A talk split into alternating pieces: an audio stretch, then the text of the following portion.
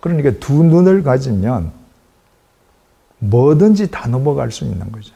근데 두 눈이 아니면 항상 우리가 어떤 일을 당했을 때 하나님, why me? 왜 나예요? 왜 나만이에요? 왜 저를 이렇게 하세요? 라고 할 때는 이미 우리는 외눈박이로 전락에 있는 거죠.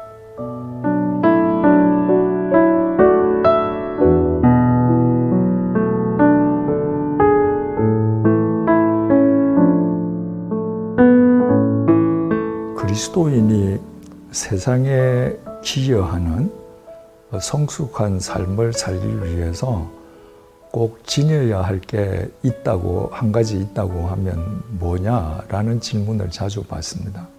저는 어, 그분들에게 어, 하나님께서 인간에게 하나의 눈이 아니라 두 개의 눈들을 주셨다는 인식을 갖고 사는 것이라고 합니다.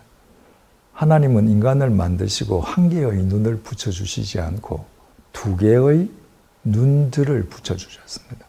분명히 우리 얼굴에는 두 개의 눈들이 있는데 사람들은 그 두 개의 눈들을 목전의 이해관계에만 고정시키고 살아갑니다.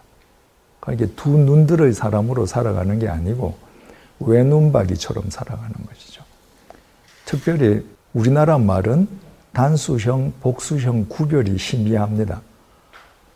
예를 들어서 나는 두 눈들을 가졌습니다. 이렇게 말하는 사람은 아무도 없습니다.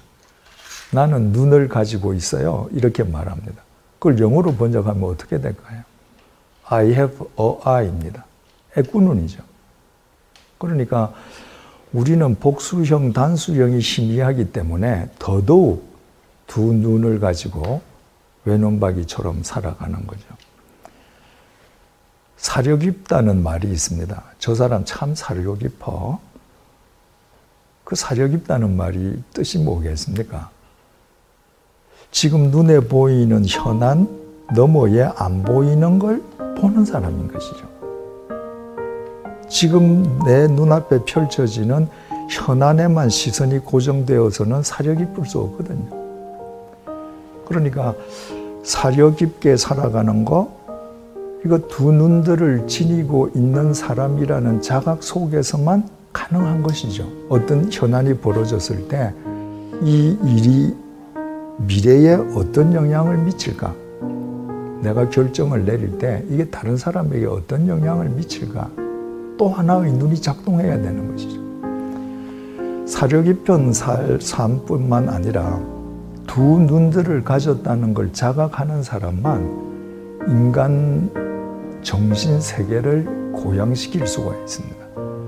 두 눈들을 가진 사람은 캄캄한 흑암 속에서 밝아오는 여명이 보입니다. 그러니까 가야 될 길을 가죠.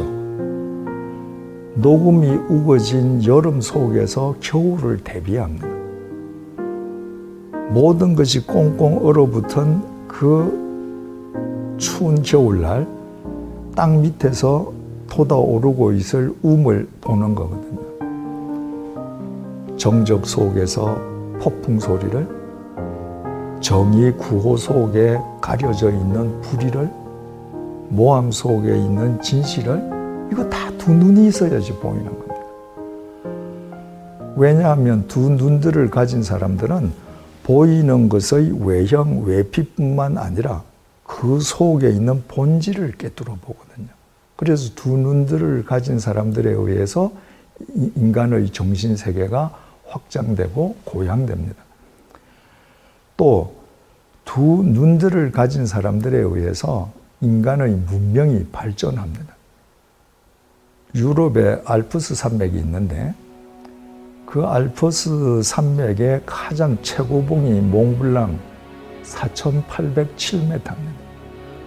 샤모니 마을에서 그 몽블랑으로 올라가는 케이블카가 있는데 케이블카가 올라가서 서는 지점이 3,842m입니다.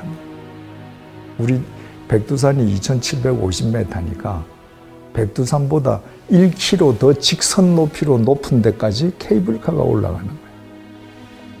그 케이블카가 서기 전에 그 웅장한 몽블랑은 산악인들만의 곳이었습니다.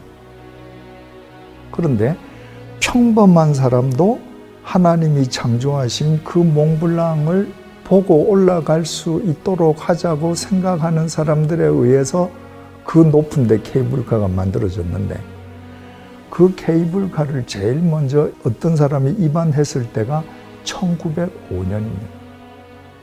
그리고 그 계획을 다 짜서 공사를 시작한 게 1911년도입니다.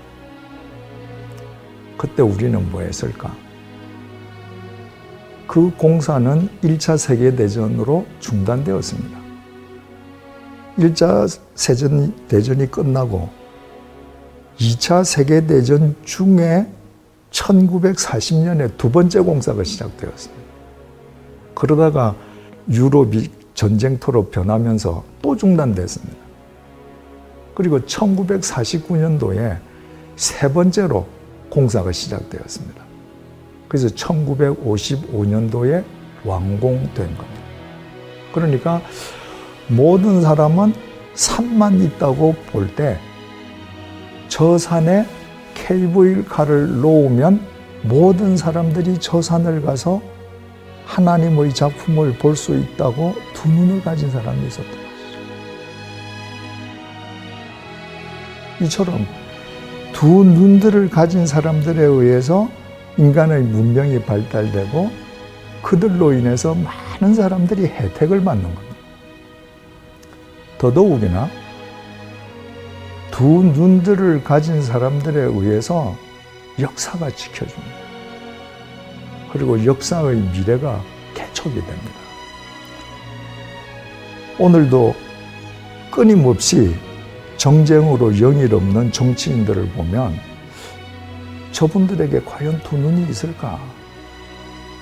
저분들에게 2050년, 2100년도 대한민국에 대한 청사진이 있을까? 걱정스럽습니다. 제가 잘 아는 지인이 50년대에 미국에서 유학을 하고 1960년대에 잠시 시카고 시청에서 근무를 했습니다.